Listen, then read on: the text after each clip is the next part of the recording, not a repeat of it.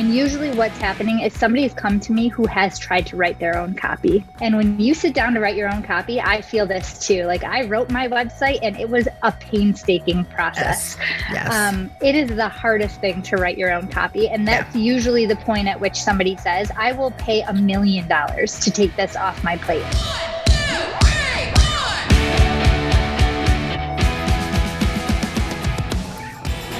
Hey, Warners, welcome to another episode of The Women Your Mother Warned You About. This is Gina Trimarco, and today Rachel could not be with me, but that's okay. We have an awesome guest for you today. We're going to talk about messaging and copywriting and how to convert those messages.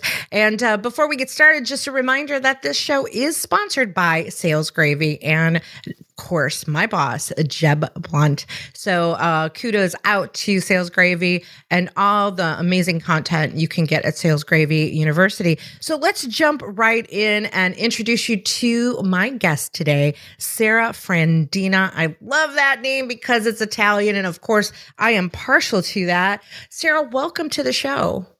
Thanks for having me.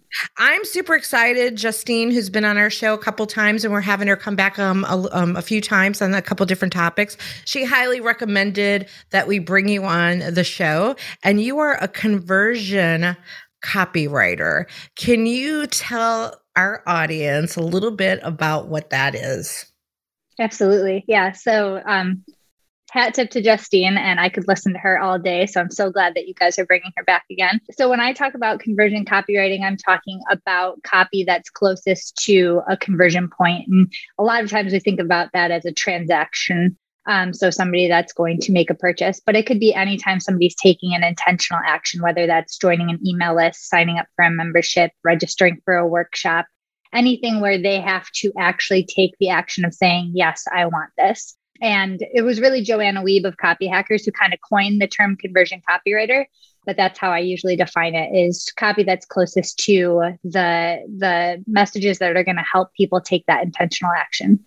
I love it. That's that's something that we talk about and we teach all the time at Sales Gravy is messaging and how important that is. Like prospecting is super important, but if your message sucks, nothing's going to happen, right? You're going to do all that work for nothing to happen. Before we talk about that, because uh, I have so many questions around that, and I always get a lot of questions when I'm training about messaging. How did you get into this realm that you're in as a conversion copywriter? So, I was actually working for a tourism agency back in 2012. And I found myself, and I was in marketing, but I found myself training a lot of the business owners in our small community on things like blogging and email marketing, social media. Um, so I was having a lot of fun doing these lunch and learns with them. And I kind of, and a few of them came to me and said, Hey, we love this idea, but we, do, we just don't have the bandwidth to do it for ourselves. Can you do it for us? And all of a sudden, this light bulb went off of, well, hey, I could be running my own business instead of working for somebody else. Took that and ran with it. Um, so that's how I I got my start, and I started off doing anything and everything under the writing sun. So I was writing case studies, blog posts, white papers, websites, um, you name it, I was writing it. And then it was really over from 2014 to 2016 that I niched down um, into the conversion world where I write mostly um, sales pages and email sequences that are usually part of larger launches. And, and what got you to niche in that area specifically? Um, well, first off, I, I, followed a lot of Joanna Wiebe in the Copy Hackers courses, and she's very much in that realm. Um, but what really drew me to it was that feeling of I see this person who's trying to make this decision and I want to impact that, but in a positive way. So I want to help people reach more of the right people for their product, for their offer, for their service. Um, there's that that evergreen content, that nurture content of blog posts and general newsletters. Like, I think that is incredibly important for building relationships, building trust, establishing authority. But for me, the thrill really came in okay, how do we get people to take that next best step to say, yes, I want to be part of whatever it is you are offering? Awesome. Uh, there's so many. Um, I've been on your website, which is an awesome website, by the way. I Thanks. love the way it's laid out. And, you know, I've been, um, I was in a coaching world. I still in the coaching world for a really long time, and uh, there's so many people out there preaching on long form emails, which I want to talk a little bit about. About you know, are they here to stay?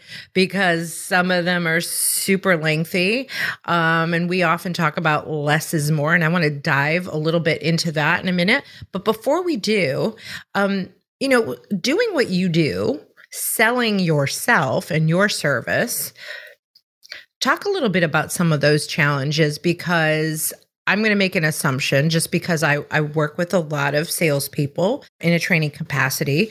I talk about the importance of sharing content, creating content, putting content out there. We talk about that all the time and curating content.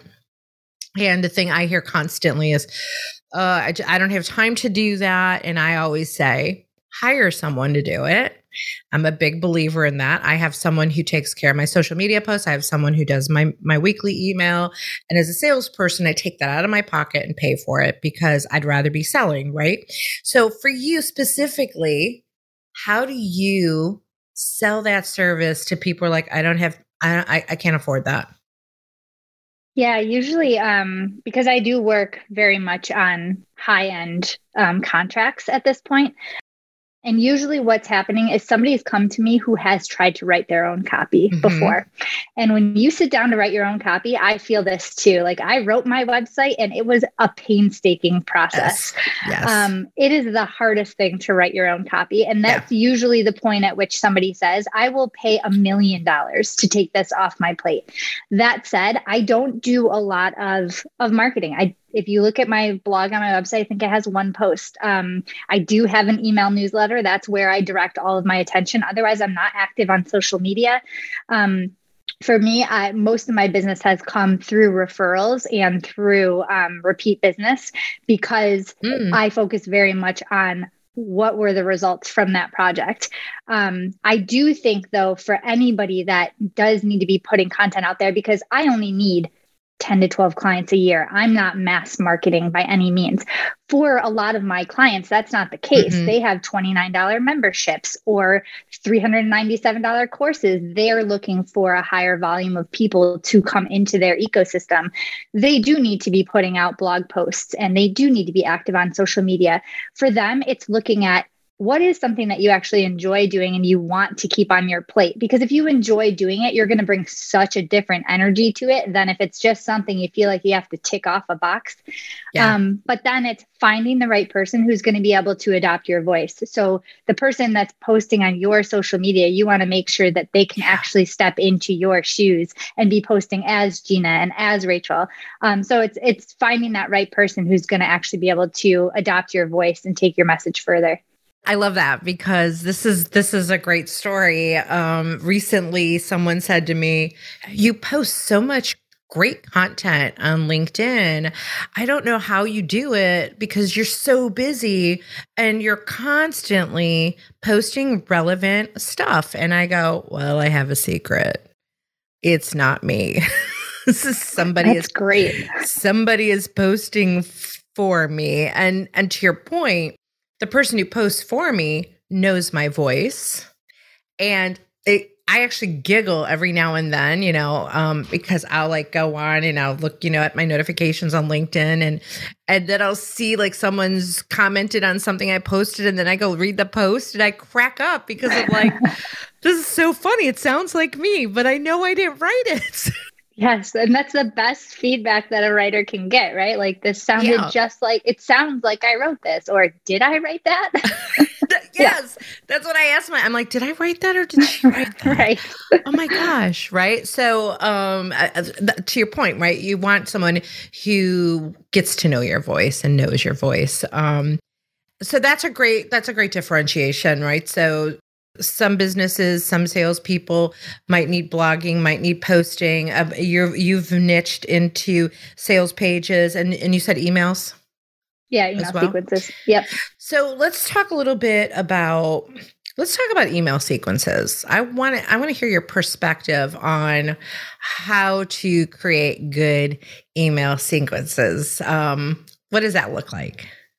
Yeah. So when I'm talking about the email sequences I write, I'm not talking about your general newsletter that goes out weekly or bi weekly or monthly. I'm talking about the sequences that really have a very targeted goal. So typically for me, that's looking at after somebody opts in for my client's email list what's the welcome sequence how are we getting them on the list welcoming them to to their space to say hey you made it you're in the right spot and here's your next best step um, that's that's where i'm focused there if I'm looking at a launch series, I'm usually looking at, hey, what happens when somebody registers for the workshop? We're going to have a show up sequence that goes out that makes sure that we're getting as many people on the workshop live as we can. We're going to make sure that we have that follow up sequence that's touching them right after they've attended when they're most warm and most receptive to your message. We're going to look at what the sales look like after that and how that sequence can help them get to that next best step.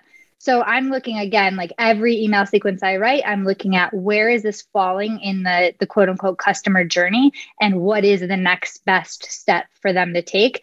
And every sequence usually has one objective, one objective, and then we look at where they need to go next from there. How many emails are usually in those sequences? I I mean, typically I'm looking anywhere from I, I, would say five to 15. It almost never ends up being five. We're looking at you know, seven to 15, 10 to 15, because I also believe very much in segmentation. So, not having every email go to every person or writing different emails for different subsets of people, depending on how they've self selected or how, how you've been able to tag them. Um, so, one sequence could have 15 emails, but not everybody in that sequence is getting 15 emails. Okay, because that, that was going to be my next question. So, with this type of sequencing, I know from the past, um, there was, oh, what was it called? Um, Infusionsoft, which many of us referred to as Confusionsoft. Yeah. Right. I had, I had to actually pay someone to do the infusion Infusionsoft for me because I, it was overwhelming. Now, what I came to learn later was it wasn't the right fit for me to use that platform because my audience wasn't big enough. But of course, they, you know, they sold me well on it, but it mm-hmm. didn't make sense for me. Uh, I needed to be more robust. So, when we're talking about this kind of sequencing, Warner's, this is, you're going to have to have a, the right platform for it, correct? Yeah, typically we're looking at an email service provider, an ESP. If you ever see that around, like ConvertKit, like Active Campaign, like Flodesk, like, yeah. um, you know, I think the the OG one was Constant Contact. A lot of yeah, businesses yeah. used back in the day, which is still around. Um, Mailchimp, Mailchimp those kinds of platforms. Yep. Is there a platform that you, I mean, I personally am interested in this. I do use MailChimp. I'm not sequencing um, just because it hurts my head. I, I, would like to. Um, I mean, right now my weekly email is just more of a branding thing and not. Mm-hmm. It, it, hasn't been set up for conversion. I needed to get. I need to get to that point. Um, I need to get. I need to take them on a journey to where I want them to go. Uh, but what what are some suggestions on best platform? You know, in your opinion, best campaigns to use? Yeah. So this, I mean, it's it's like you said, where you started with Infusionsoft and it was recognizing that it wasn't right for your business. Um, I always recommend starting small. So Mailchimp's a great place to to start, and you can do a lot with Mailchimp. I haven't really kept up with it. The two that I'm most um, in with my clients are ConvertKit and ActiveCampaign, and they're both super powerful when it comes to automations and sequencing. But ActiveCampaign will take everything a step further because active campaigns really built to be built to be more of a crm a customer relationship management system. So you can do a lot more in terms of creating contact profiles in active campaign than you can in convertkit and that's okay. the biggest difference that i've seen. And here's some words from our sponsor jeb blunt at sales gravy Hi, this is Jeb Blunt. There's a reason why thousands of sales professionals and top companies across the globe hone their sales skills at Sales Gravy University. You see, Sales Gravy University is different than most learning platforms. First, we have live courses taught in a virtual classroom by our master trainers that start almost every single day. And our e learning platform is populated with hundreds of hours of sales training content produced by some of the top sales trainers in the world, including Gina's spontaneous selling course, which is worth checking out. Now, I've got some good news. If you've never taken a course on SalesGravy University, if you're a new user, you can take your very first course for free. That's any course on the platform, absolutely free. Just go to learn.salesgravy.com. That's learn.salesgravy.com or click the e learning tab in the top menu at salesgravy.com. Pick out your course, and when you check out, use coupon code FREE COURSE to get that course for free. That is free course to get your very first course for free. Speaking of Sales Gravy University, go check out salesgravy.university and see some of the courses that I'm teaching. Just scroll through the university and click on them, and you will find me and sign up. I'd love to have you there. I mean, I did have a client recently ask me about what would be a good platform for him to be doing some emails um, that would have a, CR, a, a, CRM component, which was kind of the point of Infusionsoft, I think, but it was just too much. So you're saying that you could use Active Campaign as a CRM as well? Yeah, absolutely. So for maybe some a, a, smaller company or a smaller entrepreneur or a salesperson, that might be something that they could look at those two. You can get pretty wild with tagging, of course, but one thing that I love about Active Campaign is that you can do lead scoring. So um, what that means is basically assigning points to different actions that people take throughout their journey with you that give their their profile weight. So I could say, you know, every time somebody clicks a link in this sales sequence, I want them to get five points. Mm. And once they've hit 75 points, I'm going to do personal outreach because I know that they're actively engaging with all of my emails. I want to reward them for that. And I, and I know that they have high intent, they're highly engaged. I'm going to spend the time to actually reach out and see if they want to book a demo or book a call or even just record a personal video and send it to them so that you have that higher touch. But being able to do that and say, I'm only going to do that for people who hit this threshold means you're not doing it for everybody that opts into your email list, which can get real overwhelming real fast. A great point. Great point. Because again, this is something that we talk about in um, our fanatical prospecting boot camps about creating prospect lists that you can call. And one way that you can segment is lead scoring. Mm-hmm. Right. So this is really great um, for those listening and trying, like, how do I create the best prospecting list? And when we talk about lead scoring, this would be a way to do it. Right. Uh, which I think is really cool because um, you can't manage manage you can't manage staying on top of hundreds and hundreds and hundreds of people on your list and why would you if they are really not taking any action yeah, I really believe in quality over quantity, um, even in higher volume businesses. So I do have some clients where we have to be really careful about the amount of people that are going to come into her pipeline to do personal outreach for because she's getting hundreds of people joining her email list every week and every month. Whereas I have other clients where they've got a high ticket offer, they only want 10 people in every time that opens. They can do outreach to 10 people. Um, they still have to identify who those 10 people are in a pool, but that pool is a lot smaller than, yeah. than yeah. The, the other client. Now we could go down a I could go down a complete rabbit hole on the structuring and strategy of these sequences and what are best products and services again for like taking them on that journey because you're trying to convert them to do something. Mm-hmm. Um, let's just touch on that for a second before we get into actual copy and and um, the message what are what are some examples of the journey you could take a customer on to get them to take an action on something what is what are some of the actions that we could look at yeah. So, like I said, we often think in terms of transactions. So, we're looking at how do we get somebody to hand over their credit card information and buy? But we start warming people up from the minute they come into our quote unquote ecosystem. So, they opt into our email list. That's them saying, Hey, I'm here. I'm ready to learn. I'm ready to listen.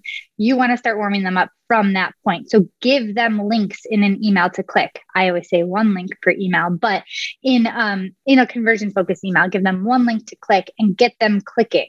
That's giving them like those those micro moments of commitment of I'm clicking this because I want to learn more from you. That's that's a conversion.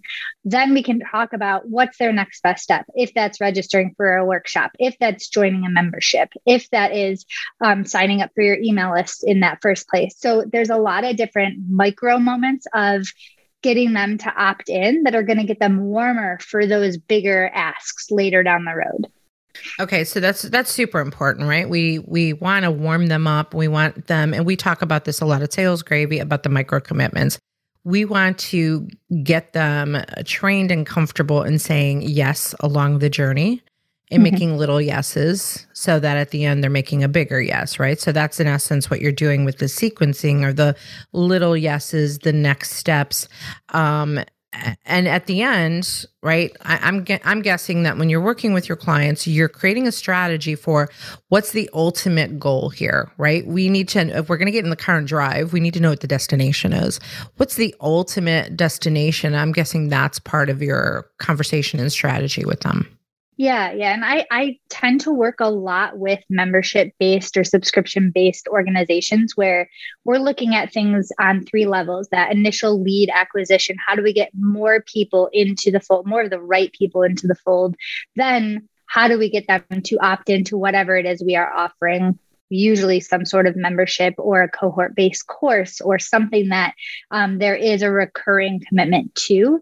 And then from there, we can look at retention and referral. Those are the two big things that we look at on the back end of things of how do we cultivate that loyalty and then what does it look like to actually activate those people to stay in the membership and to refer it out. Um, so a bunch of different things that we are asking of them or encouraging them to do throughout the journey. Um, and it's it just kind of depends where they are in that flow. So let me ask you this: um, a lot of our listeners are entrepreneurs um, and salespeople. So, for the individual salesperson, how could they benefit from sequencing like this that you're talking about? Ultimately, they, you know, we want people to purchase what we're selling.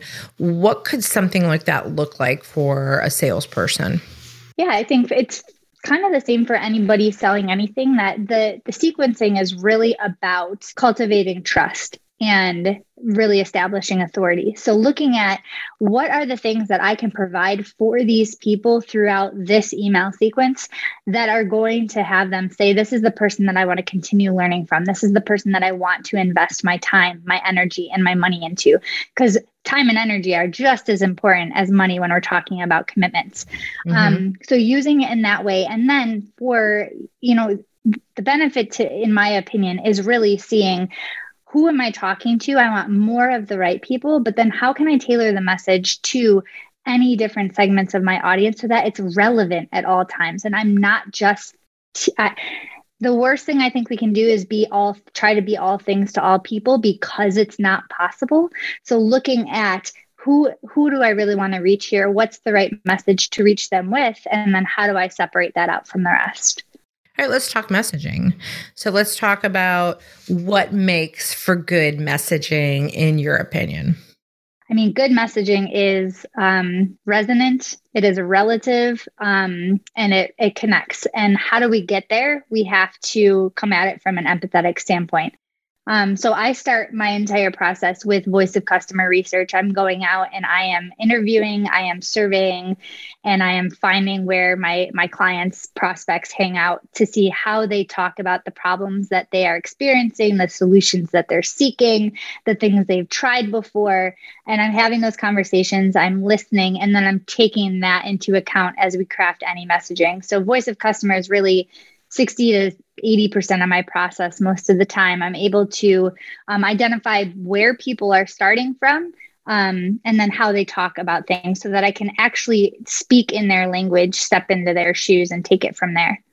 Yeah, I was gonna I was gonna say that it really is about their their specific language. Something I talk about a lot is is like verbatim, like verbatim the, the words that you hear them using.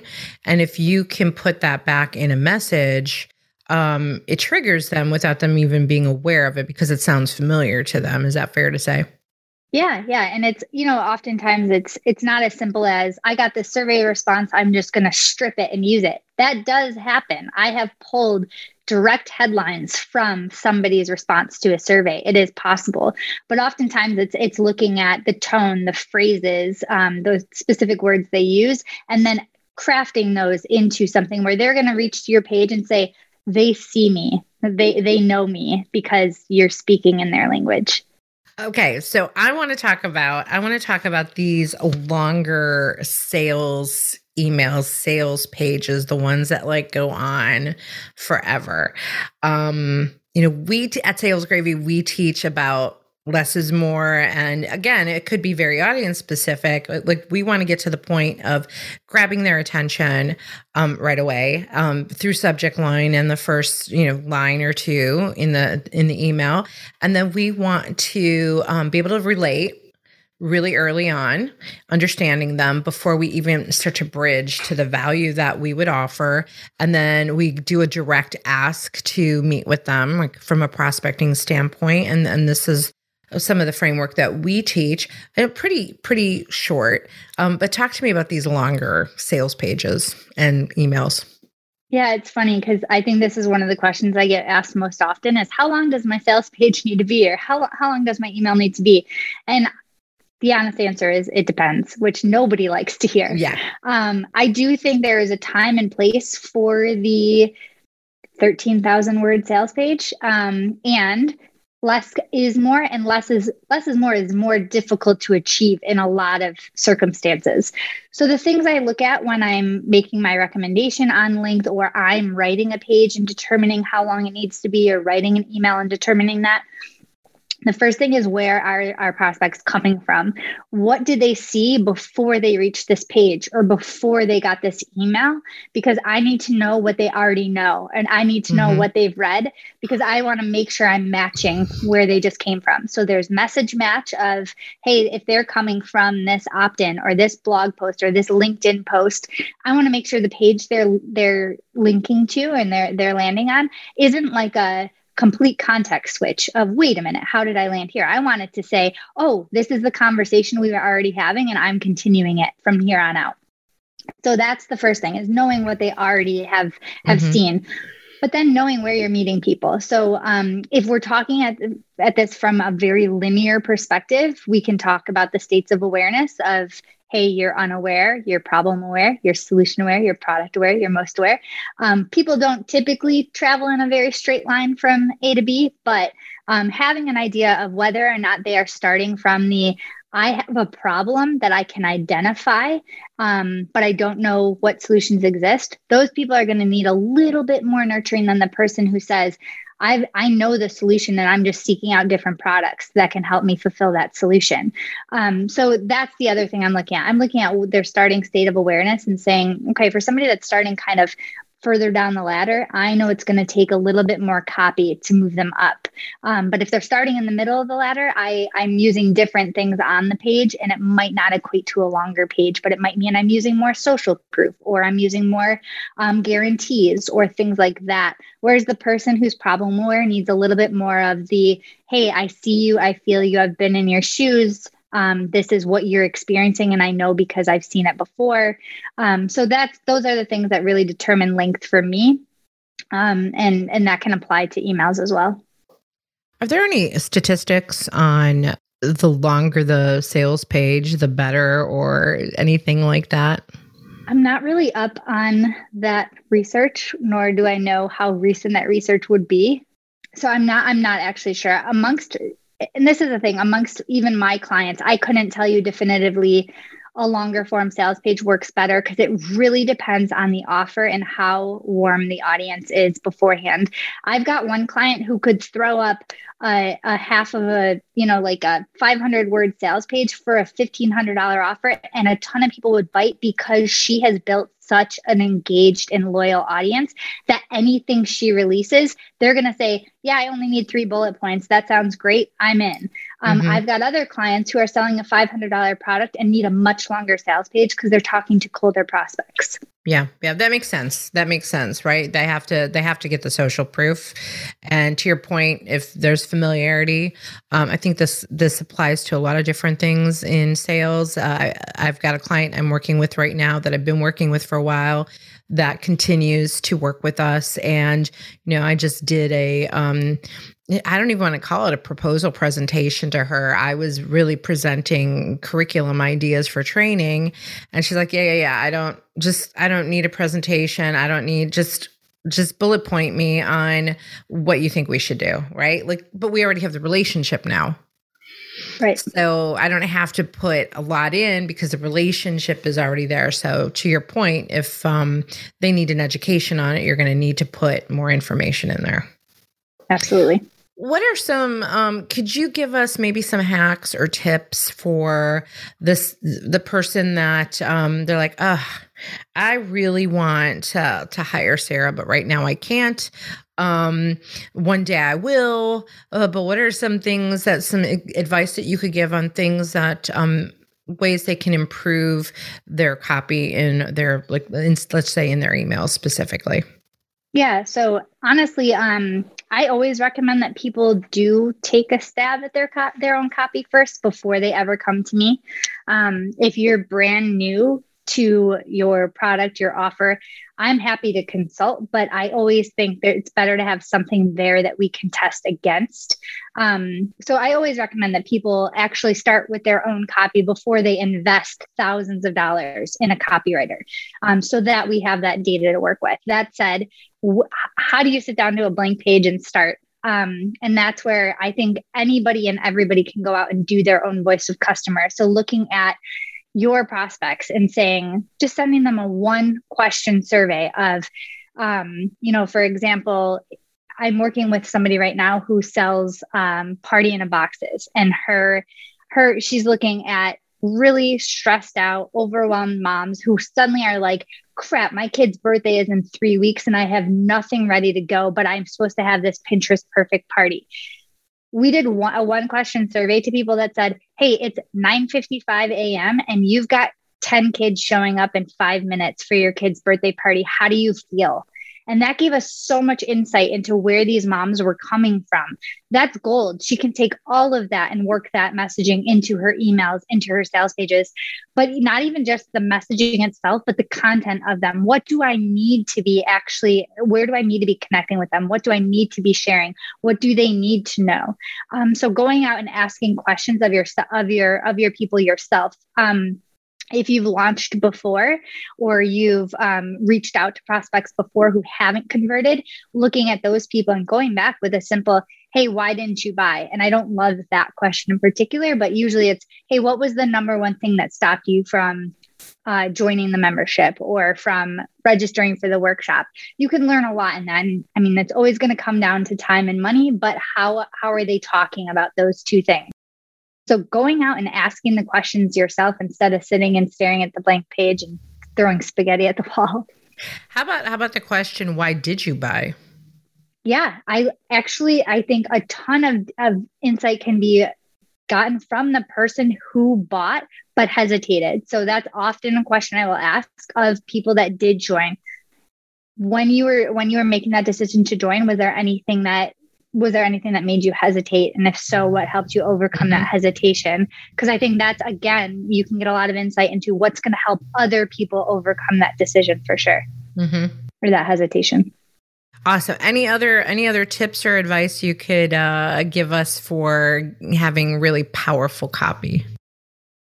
Yeah clear over clever every time. I think a lot of people sit down and they're trying to come up with the most most clever way to say something go for clear first. You can you can edit in a bit of clever late later, and there's a lot of different ways to bring in clever that aren't going to dilute your message. But the fir- very first thing is clear over clever because everybody's going to value that kind of communication, and they're going to get a lot more from that kind of communication than having to decipher a, cl- a clever message. I love it. Super powerful, clear over clever. Um, I think that is a great way to wrap up this episode because I think that is so strong and so solid, and maybe will make people a little hungry to learn more about you. Because I know it makes me hungry to learn more about you. Clear over clever, um, I think, is a big message for today's episode. Sarah, if people want to connect with you, what would be the best way to do that? Yeah, the very best way would be to go to my website over at sarahfrandina.com. It's Sarah with no H.